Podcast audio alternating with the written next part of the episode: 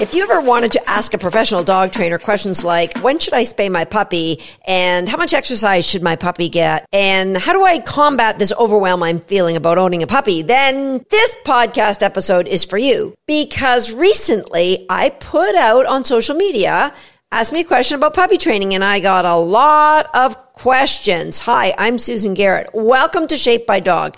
Today, I'm going to go through as many questions as I can during this 20 minute period to answer your questions about your puppy and training your puppy and other things about your puppy. And the questions I don't get to, well, we'll just save those for another episode. So let's get going. First up, we're going to open a, with a controversial one. When to spay my puppy? Ooh. You know, it would be easy for me to sidestep this and just do what I do. Let me just preface this by saying in Europe, most dogs are intact. They are not spayed or neutered. I tend to keep my dogs intact as long as I can. Now, I'm going to also give you this warning that if you own an intact dog or an intact female, then you have a huge responsibility to make sure that they are kept under your supervision or under your control and will not be responsible for accidental litters. We do not, we've got enough puppies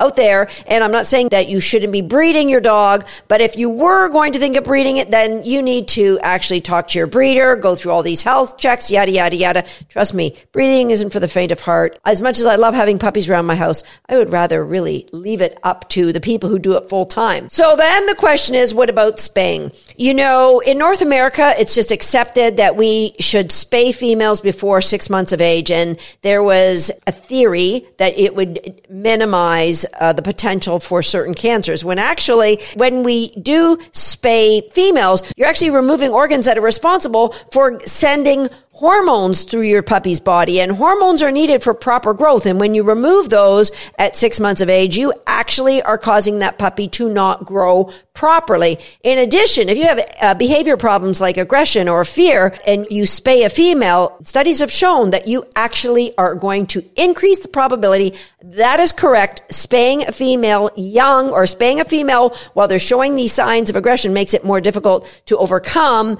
the fears and aggression. So ideally, if at all possible, you want to keep your females intact. And how long? My oldest female I spayed when she was nine years old and momentum is now six and a half. She is still intact.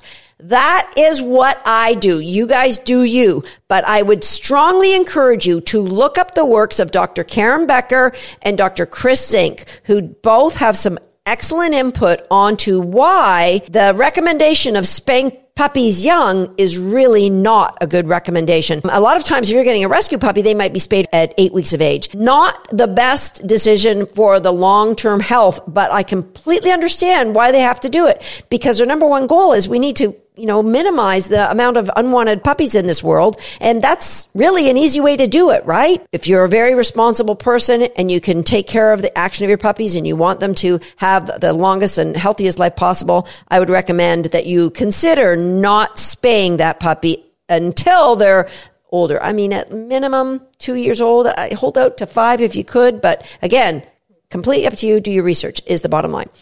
Okay, next question. Recall while distracted. My six month old is focused on me until distracted outside the home.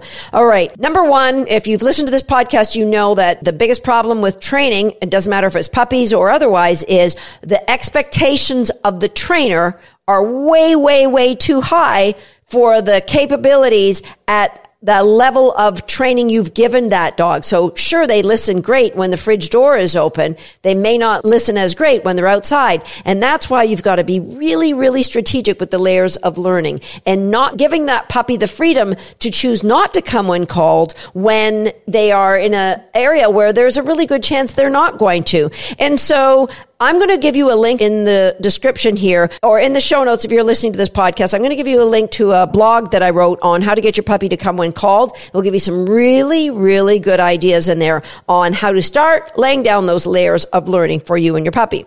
Next, any tips on dealing with puppies that like to hump?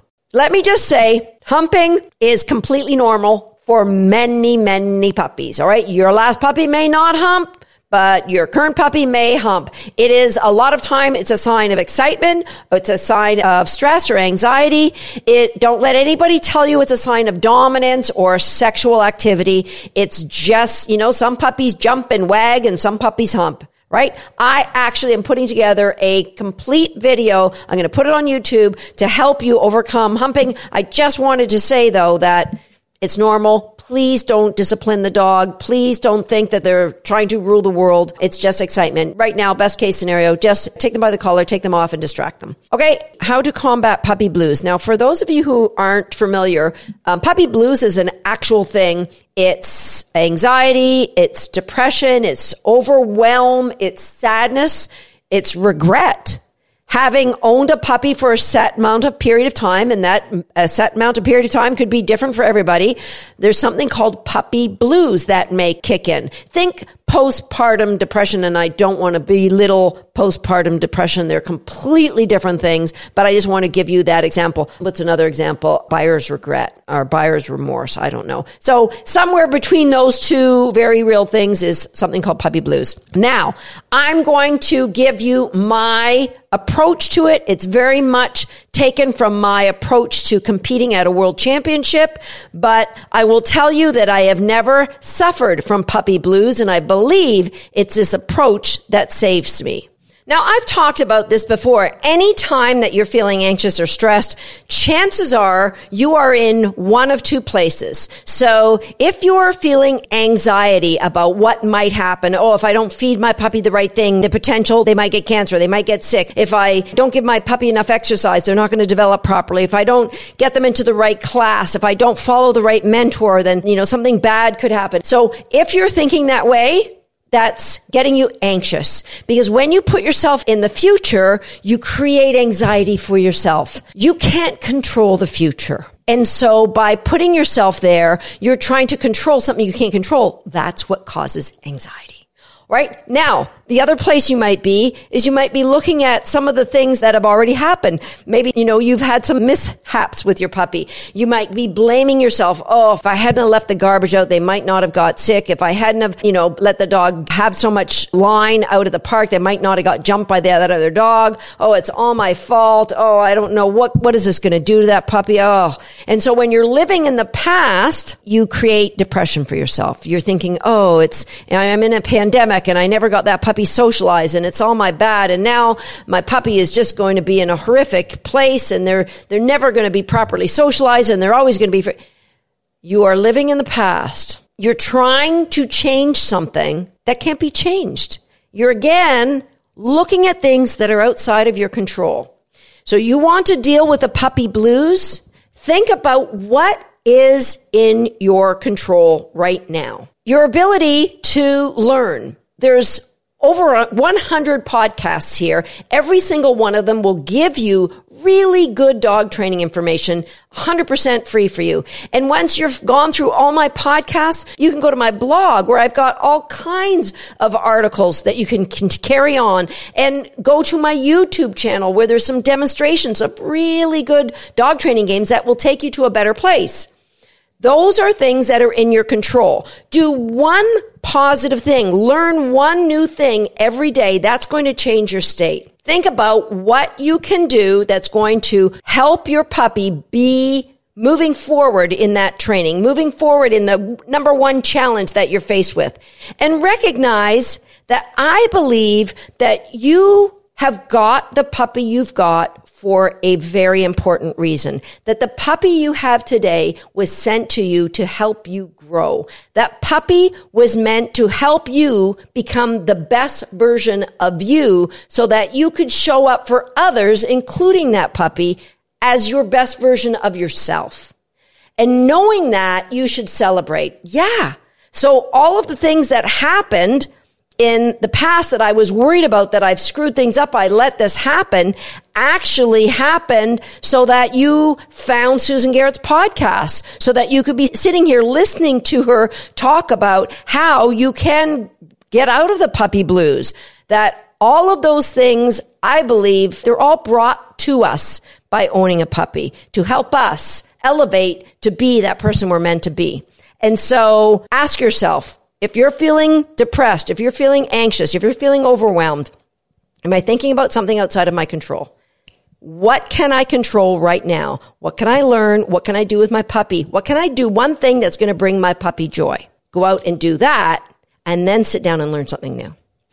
Okay, next question. How can you tell when a puppy's growl during play is excitement or if it's frustration? I'm not sure if anybody really knows for sure. And then the question is why? Like, why is it important that if a puppy is frustrated, maybe they're frustrated because they don't really want to tug with you. They want to chase the other dog, but they know that they should tug with you. And so they might growl with a little bit of a, you know, a, like a higher squeal at the end, but they're doing the right thing. So that's good. They might be frustrated because they really want to let go of the toy and bite you, but they're going to keep tugging on that toy and they might be a little frustrated and that's okay too.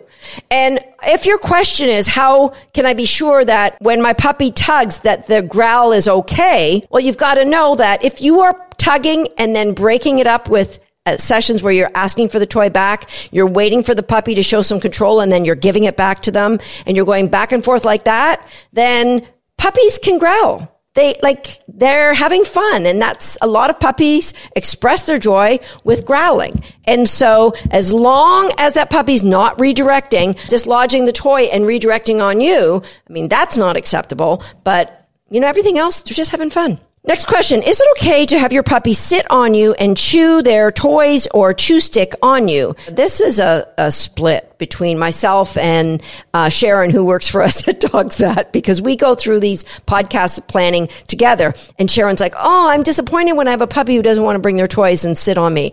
And I'm like, Oh, nay, nay, Sharon. Here's the thing. What we learn first, we, we learn best. What the puppies learn first, they learn best. If you have a cute little mastiff puppy that likes to bring their chewy over and sit on your lap, how's that going to be when they're 140 pounds?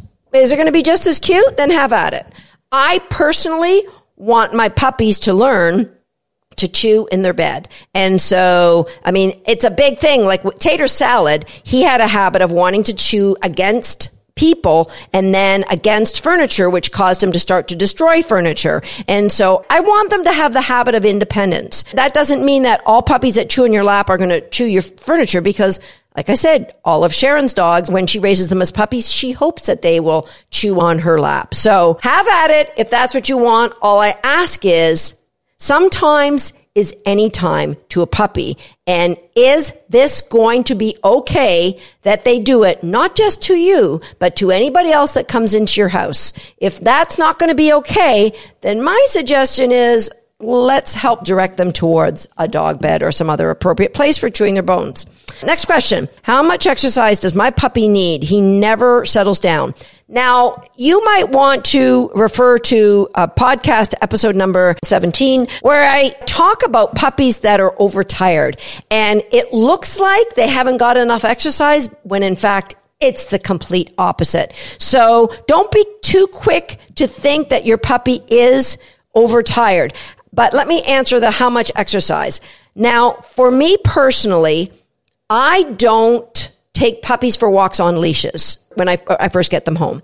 I prefer to take them for adventures. So I get them playing little games like tugging and I desensitize them wearing a collar and a leash so that we don't have any, you know, flailing puppies who are freaking out because they're on a collar or leash. And then I might take them on an outing where I'll just play a few little games for five minutes and get back in the car and then we go back home. Or I'll play these games in the backyard, in the living room. Puppies going for a walk on a leash, I personally don't think is a great idea because it's highly unlikely they are going to know how to walk on a leash. But let me just say 99% of the time, maybe 99.999% of the time, there is a puppy is not going to walk on a leash. So they're going to struggle or they're going to pull ahead. They're going to learn bad lessons. There, there needs to be a history of you teaching them to find value at your side. And so I'm all for if you have a safe environment where you can take that puppy for a little walk off leash, then that's great.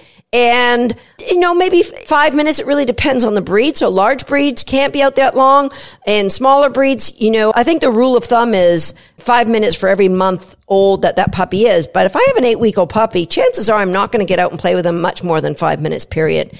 So I don't actually take them out on a leash walking really until they're six months or older. Now, for those of you who live in the city and that's the only form of exercise you can have, then you're going to have to start working on value for reinforcement zone. Get that in early and you can find videos on my YouTube page. Refer to podcast episode number 53 where I talk about building value for walking at your side. And that's what's going to help your puppy want to be at your side. So that my benchmark is six to eight months before I'm taking them out into the city for very long walks on leash that might happen for you at three to four months, but play those games. So I'll go to like a baseball diamond. It's a place where I'm going right now with my puppy this to get her more socialized with kids and activities and other dogs and cars and people and everything because I live in the country and just little outings. Get out of the car, play a few games with me. And, you know, she's almost a year old now. So we might spend 40 minutes there, but in between she's chilling on the ground and just, you know, hanging out. And then I'll do some games and then I'll have her just chill on the ground again. Okay. So exercise really depends on the breed, the size of your dog, the size, how big they may be as a mature dog, and also how much value you've built for walking on a, a lead. Okay, next question. How do I work my puppy up to being comfortable alone in her X pen for more than five seconds? Okay, so I'm going to suggest a couple other podcasts for you. Number one, episode number 30, why crates are not cages. Also, a recent episode number 99, where I talk about a routine that I have when I leave the home, which is really important. So I would start this routine by number one, playing crate games. So I'm going to put a link in the show notes or in the description here if you're watching this on YouTube of how you can find information about crate games. But you want to build value. Like, it's not natural for a puppy to be put into a caged in box and then say, Oh, yes, I'm happy here. I'm completely comfortable. Now, some puppies are. It depends on what kind of environment that they were raised in at the breeder.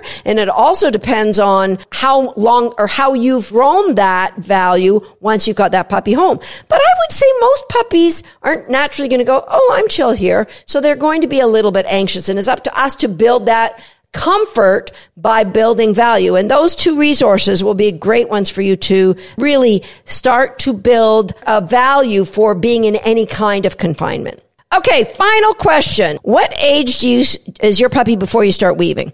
Okay, so many people in the sport of dog agility, they look at the behavior of weaving between poles and they think, wow, that's pretty high tech. That I'm going to have to get on this really early because it's so difficult. Now I have a method that I developed called the two by two method of weave pole training and it's super easy. Most of my dogs are trained within a week of starting that. Now some of my students might take a month or longer.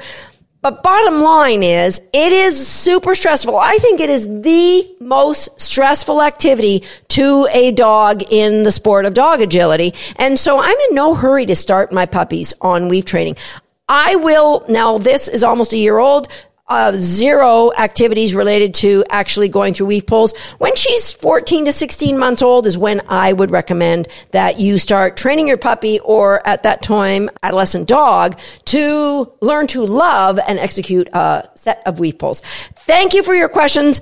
Thank you everyone. I will get to more puppy questions in upcoming episodes of Shaped by Dog, but that's it for today. Thank you for your questions. I'll see you next time here on Shaped by Dog or Shape by Puppy as the case may be.